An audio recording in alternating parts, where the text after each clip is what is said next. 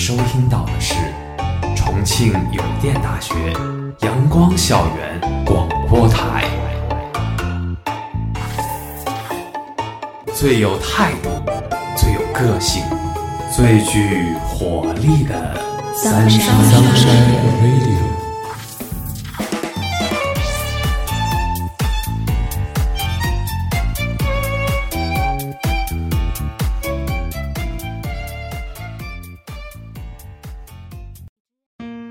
的听众朋友们，大家下午好，欢迎收听今天的阳光校园广播台，我是主播苹果，我是主播若晨。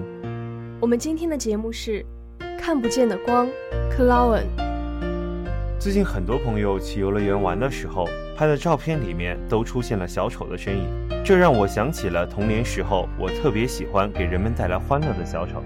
哎，苹果，在你的印象中，小丑是怎样的一个形象呢？我觉得他们就是，嗯，第一就是鬼脸吧，然后还有就是滑稽的，他们经常会在我们面前表演一些非常滑稽的那些动作或者是一些嗯舞蹈那些，还有一个就是，嗯，他们总是挂着笑容吧脸上。没错，笑容是小丑最具特征的表情。但是我听说过这样一个故事，说是有一个小丑患了抑郁症后，他去找医生。说：“医生，你能不能治好我的抑郁症呢？我很不高兴。”医生说：“为什么你不去看看小丑的演出呢？我保证你看完后会很开心的。”但是医生，我就是那个小丑。听了你说的这个故事，其实让我觉得，小丑他们虽然，嗯，表面上总是对着人们笑，总是表演那些滑稽的动作。但其实，在这个光鲜亮丽的背后，其实能够说明他们不是总是那么快乐的。因为毕竟人嘛，不会一直是处于开心的状态。没错，那我们今天就来说一说最近大火的电影《小丑》。十月初，由华纳和 DC 所独立拍摄的《小丑》上映了，影片一出便登顶北美周末票房榜。更是在豆瓣等平台获得了九点五分以上的评分。与漫威大多数角色不同，小丑讲述的是一个普通，甚至是最底层的平凡人。他渴望着改变现状，渴望着站在光环下受到人们的关注，却在欺凌和被侮辱中一步一步走向了毁灭。亚瑟。影片的主人翁，一个职业小丑，常常一个人窝在潮湿黑暗的房间里，画着标准的小丑妆，对着一个老旧的电视机起舞。过度兴奋或者过度沮丧时，他会发出标志性的恐怖大笑，笑声贯穿整个影片。也正是这个不被世人所容纳的笑容，他遭受了无数的排挤、欺侮和殴打，经历了朋友的背叛、富豪的嘲笑、母亲的拖累。父亲的不承认，街头混混的殴打，梦想被践踏在底层深处。他奔跑，他大笑，他在封闭的车厢里跳舞，他对着镜子张开双臂，像是在宣告着自己即将开始的疯狂杀戮。我这辈子都不确定自己是否真的存在，到现在，大家都开始注意到我。我的人生只是一部喜剧。我厌倦了假装不好笑。你见过外面的世界有多么糟糕吗？他们认为我们会默默承受，像小孩一样，而不会像狼一样。当你惹毛一个被社会当成垃圾的人，你会怎么样？影片的最后，小丑站上了破烂的警车顶部，享受着身边模仿者的欢呼与支持。他在这个早已崩塌的城市里，在这个早已被黑暗充斥的社会里。尽情地跳起了最后一支毁灭之舞。小丑在夸张怪诞又充满嘉年华色彩的马戏棚里，独自存在于喧腾的一角，品尝着人生的冷寂、荒凉和无奈。其实我观看了整部电影之后。我发现它与之前所拍摄的有关小丑题材的电影有所不同。之前的那些很多小丑电影，其实都是通过一些暴力的情节来反映、来深化小丑的这个人物形象，和去深刻整个电影所要表达的主题。但是这一部由菲利普斯导演拍摄的小丑，其实是从更实在的情节方面来反映了这个小丑人物的悲凉和在这个社会大背景下的那些人的嘲讽和冷暖。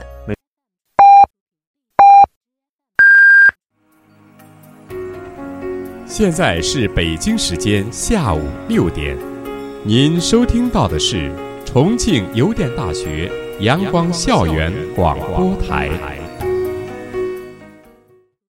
没错，这一部电影就是描绘了一个社会边缘人自我毁灭的曲折之路。在我看来，《小丑》这部电影给人更多的应该是思考、反思与警醒，而不是盲目的崇拜或者模仿。其实吧，对这部影片，就像对小丑这个人物一样，我始终是抱着一种很复杂的心情。因为主人公的遭遇，我们在生活中可能也会遇到。在小丑这个角色最初出现的漫画《致命玩笑》中，蝙蝠侠用这样一句话评价了小丑：并不是所有人都像他一样，经受不起命运的洗礼。或许在困境面前，人们没有必要像蛆虫一样躲在石头底下。在认清现实后，人能勇敢地去面对生活，这才是真正的英雄主义。这小丑既是角色，亦是演员本身。小丑成为费里尼盛放自己人生电影之梦的最重要载体，马戏团和电影也自然成了费里尼驾梦飞翔、逃离现实的最佳场所。在热闹的底子里，绝对冷峻的思考；幕前幕后。一双花花假面下洞悉冷暖的眼，这是费里尼的路子，也是属于他个人的独特调子。无法复制的童年小镇马戏团的经历决定了这点。闹剧的开场表演，闹剧式的拍摄记录，闹剧的狂欢收场，绝大多数时候并不会哀伤。但小丑甲用小号呼唤小丑乙的尾声，极其感伤，几欲落泪。除了可以深入了解费里尼的作品，倒还想到了《伤心小号曲》，旨意是拍一部纪录片，却拍成了一场对童年的遥远的祭奠。于是看到后来，我突然觉得小丑变成了一种太过悲伤的情怀。想及费里尼所笃信的小丑艺术从来不死的意象，真的是事实吗？我却以为，当一样东西终于需要去缅怀的时候，就真的已经失去了。小丑，这本就是一个意涵丰富多解的概念。费里尼终于用一部片子阐述了这个自己一生钟情的词汇。小丑是人们照出自己的奇形怪状、走样、可笑形象的镜子，是我们自己的影子，永远都在。赋予幻想人物以个性，表现出人物非理性本能的一面，以及我们每个人心中对上帝的反抗与否定。费里尼是有多热爱马戏团和小丑？在他的作品中，总是会看到这些元素。他甚至专门为小丑拍了这部影片，这也是他唯一一次在自己的电影中露面。费里尼描写了他从小对小丑的迷恋。片中穿插着对曾经广受欢迎的小丑的介绍及访谈。片尾在空无一人的马戏团里举行的搞笑葬礼颇为心酸。费里尼曾说：“我没办法分辨这部与那部电影。对我来说，我拍的始终是同一部电影。我拍电影用的都是同样的材料，或许只是从不同的观点出发。这同一部电影。”也是费里尼一生的电影，他们都基于共同的创作基础。费里尼的梦境拥有共同的主角，有且仅有三个主角：小丑、女人和费里尼自己。小丑是费里尼一生的挚爱。费里尼说：“如果电影并不存在，如果当初没有遇见罗西里尼，如果马戏团表演还像从前那样风行，我现在一定是个快乐的马戏团领班。”而不是什么导演，因为无法割舍的小丑情节，费里尼把处女作《杂技之光》献给了小丑，把第一部伟大的作品《大陆》献给了小丑。在八部半里，在罗马风情画里，在五国和月影里，在几乎所有的费里尼电影里，马戏团和小丑都如影随形，见缝插针地找机会出来混个脸熟。但即使如此，也还不够。费里尼想拍一部只讲述小丑的电影，他的名字就叫做《小丑》。小丑的诞生背景其实很偶然，跟费里尼在导演笔记里有过成功作的美国电视台，邀请费里尼再度为他们拍摄一部电视片，可以是任何题材。费里尼不假思索的就答应了，并且很快提出了他的方案。他要去中国拍摄毛泽东，还有西藏的喇嘛和庙宇，他要用到的工具包括飞机、飞艇和潜水艇。电视台要承担所有的费用，并且要等费里尼回来后，他再决定自己能不能胜任这份工作。费里尼的苛刻条件是电视台不曾料到的。但费里尼不曾料到的是，电视台居然爽快地答应了他的条件。费里尼想推掉这份工作的阴谋失败了。这时，一家意大利的电视台加入进来救场，他们想让费里尼拍点跟意大利有关的东西。我们拍小丑吧，费里尼说，那是我志趣的启蒙者。小丑开机了，开篇伊始。费米尼细致地描述了他第一次看到马戏团的场景：尼米尼的海边，睡梦中的小男孩像是听到了什么，猛然从床上爬起，拉开窗帘，站上凳子，打开窗户，探出头来。他惊呆了，巨大的帐篷出现在窗外，仿佛一座从天而降的城堡。帐篷的顶缓缓升起，像正在充气的热气球，一切都那么神秘，宛如奇迹。穿着海平衫的小男孩走进大帐篷，他看到正在洗澡的大象，披着美丽挂饰的，小号的声音逐渐响起，小丑出现了。小丑是费里尼梦的开始。小丑开机了。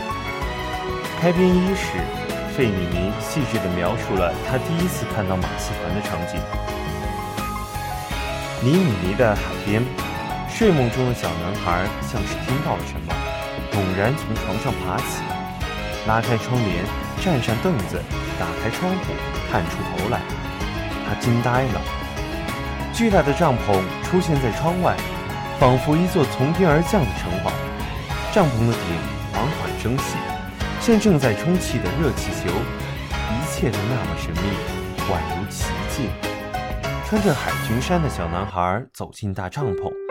他看到正在洗澡的大象，披着美丽挂饰的马，小号的声音逐渐响起，小丑们出现了。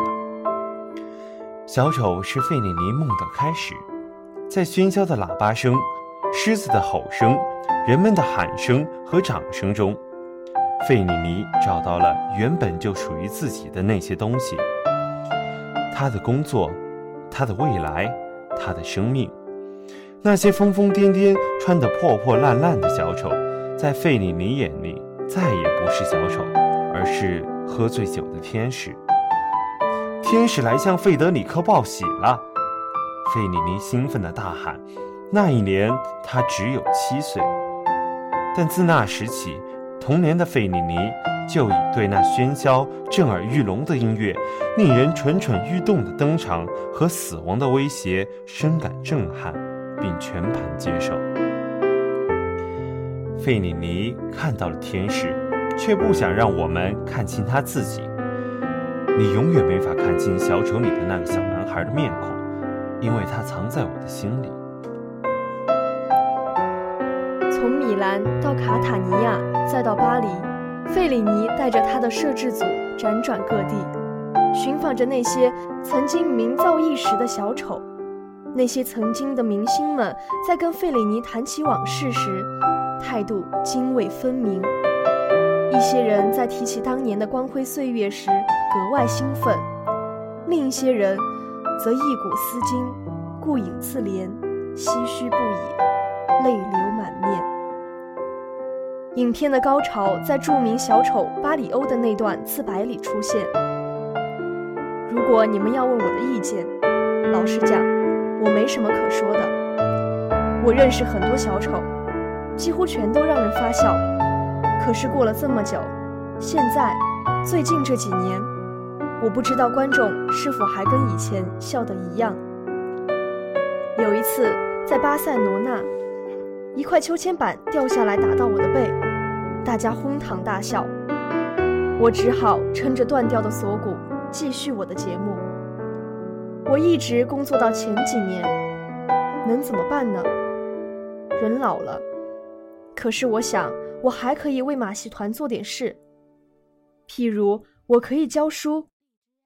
我想有一间小丑学校，是很有用的。为什么做父亲的要让孩子当职员，而不当小丑呢？大错特错！据说孝有益身心，我深信不疑。一个人在孝中度过一生，等老的时候，肺里还满满都是氧气。说完，巴里欧吹起了他的喇叭。不知什么地方，另一只喇叭响起，回应他。另一个小丑出现了，他们彼此吹着喇叭，向对方走去，走进马戏场，走进。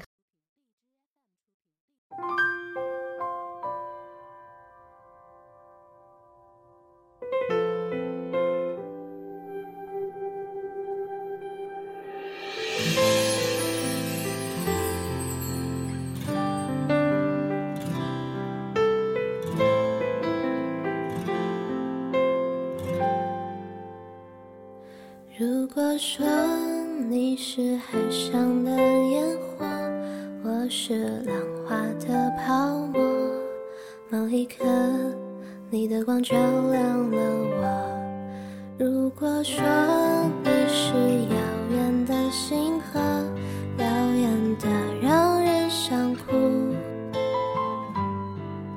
我是追逐着你的眼眸，总在孤单时候眺望夜空。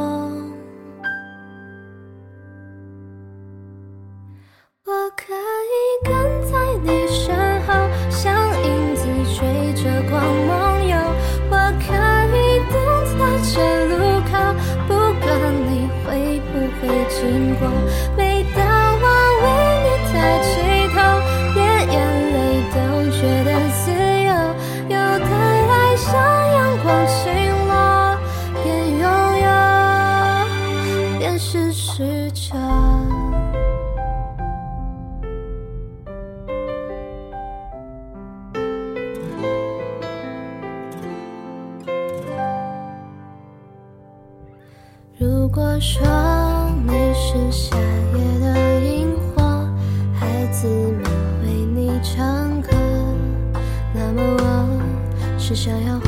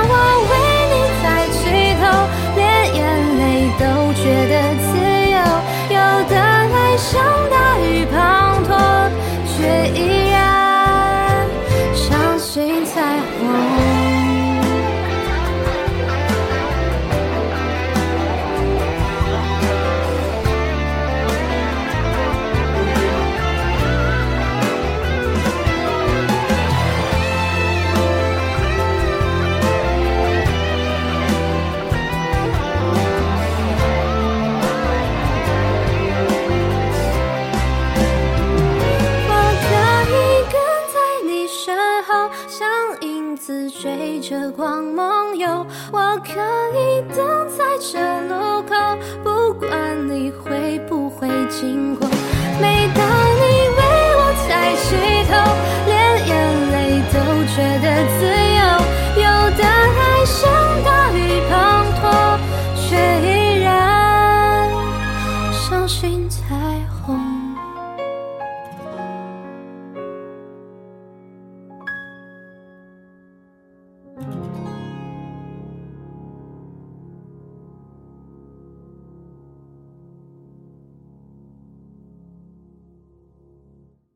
黑暗。是什么造成了马戏团的败落？费里尼说，都是电视机的错。尽管他用的是电视台的钱，但他仍然忍不住要在影片里讽刺一下电视机。过气小丑明星对着摄像机无奈地说道：“人们吃完饭就只会对着电视机傻笑，再也没有人觉得小丑很可笑，更别提让他们去马戏团了。”说完，费里尼还不忘补充一句：“说起来，看电视不过就是在参加一场音乐厅里举行的冗长无止境的假葬礼。”灰心的费里尼把电视机描述成一件缺少神圣的家具，一个应该被放在角落里的物品，一只浅灰色的外太空动物的眼。而他之所以接受为电视台拍片，唯一的理由，他可以不受制片人的约束，自由自在、随心所欲的拍摄。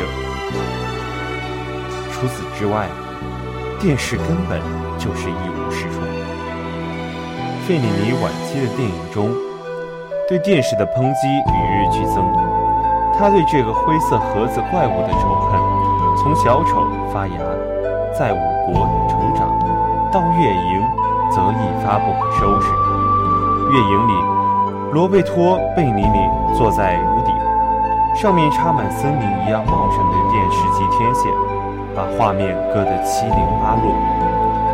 电视记者无不在。电视记者无处不在，无孔不入，像厨房里挥之不去的苍蝇；而电视节目更是充满了欺骗和愚弄，居然在直播下水道工人抓住了月亮这样的内容。费里尼终于忍不住了，在电影的结尾，他让芝士肯内拉向电视直播屏幕开了枪，这是费里尼电影的最后一个镜头。从此，荧幕上再也没有费里尼。我为什么会喜欢小丑？因为小丑可以做自己想做的事情，砸东西、撕扯、放火，在地上打滚。人们不但不会责备你，相反，他们还会为你鼓掌。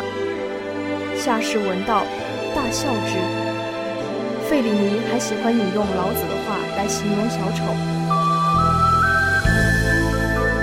在费里尼眼中，整个世界上不光是里米尼，到处都是小丑。安东尼奥是一个安静而忧郁的诙谐小丑，帕索里尼是一个文静的、喜欢卖弄学问的白面小丑，维斯康蒂是穿着华丽衣服的、极有权威的白面小丑，费洛伊德是白面小丑，毕加索是诙谐小丑。希特勒是白面小丑，墨索里尼是诙谐小丑。总之，每一个人都会是一种小丑。在费里尼看来，小丑们虽然看上去是滑稽、不讲理、疯疯癫癫的，但他们却构建了一个真实的、未经蒙尘、没有伪装的世界，就像费里尼自己的那个世界。你可以说。甜蜜生活是最颓废的电影，八部半是最虚无的电影，爱情神话是最奢靡的电影。但如果没有最纯净的心灵和最清澈的梦境，又怎能同时拍出这许多如此不同气质的作品呢？罗马的出租车上，总是有司机困惑地问费里尼：“费费，为什么你不拍一些我们能看懂的电影呢？”费里尼回答说：“那是因为我拍的都是生活的真相，而真相永远暧昧不明，不像谎言，总是横陈的赤裸裸。”今天的节目到这里就结束了，我是主播若晨，我是主播苹果。如果你想收听我们的更多节目，欢迎在荔枝、网易云音乐搜索电台。重庆邮电大学阳光校园广播台。如果你有好的意见或建议，可以在新浪微博搜索“重庆邮电大学阳光校园广播台”，或者关注我们的官方微信公众号 “Sunshine Radio”。重庆邮电大学阳光校园广播台，更多精彩等你来。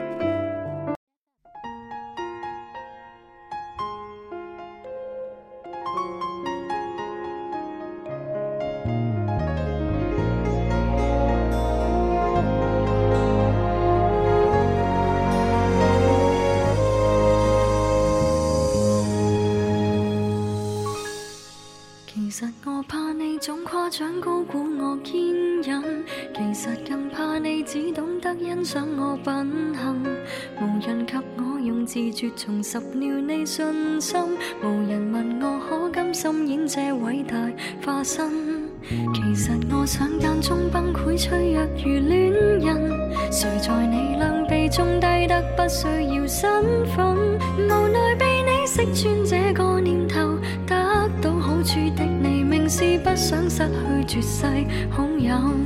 没有得你的允许，我都会爱下去。互相祝福，心远之际，或者准我吻下去。我痛恨成熟到不要你望着我流泪，谈漂亮笑下去，仿佛冬天饮雪水。被你一贯的赞许，却不配爱下去。在你悲伤一刻，必须解围，找到我乐趣。我甘于当副，是快乐着唏嘘。彼此这么了解，难怪注定似兄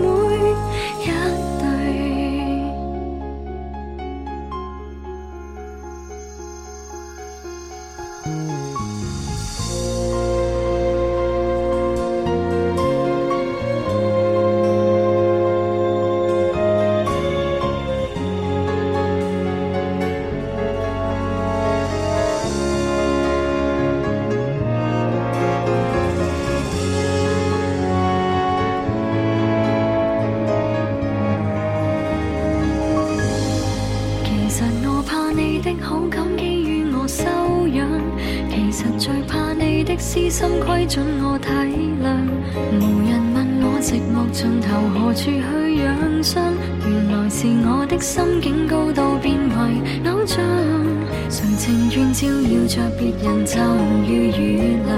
为奴婢为你备饭奉茶是残忍真相，无奈被你识穿这个念头，得到好处的你，明是不想失去绝世好友。没有得你的允许，我都会爱下去，互相祝福，心软之际，或者准我吻下。成熟到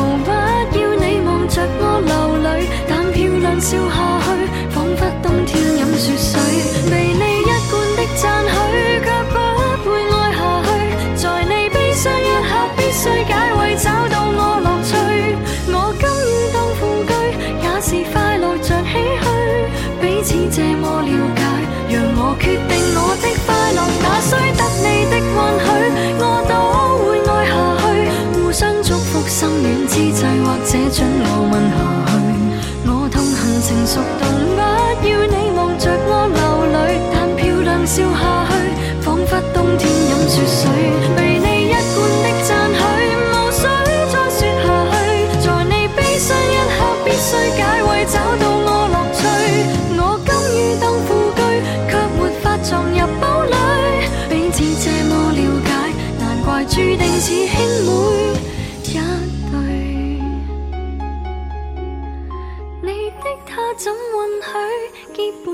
想说的泪，永不开封的汽水，让我抱在怀内吻。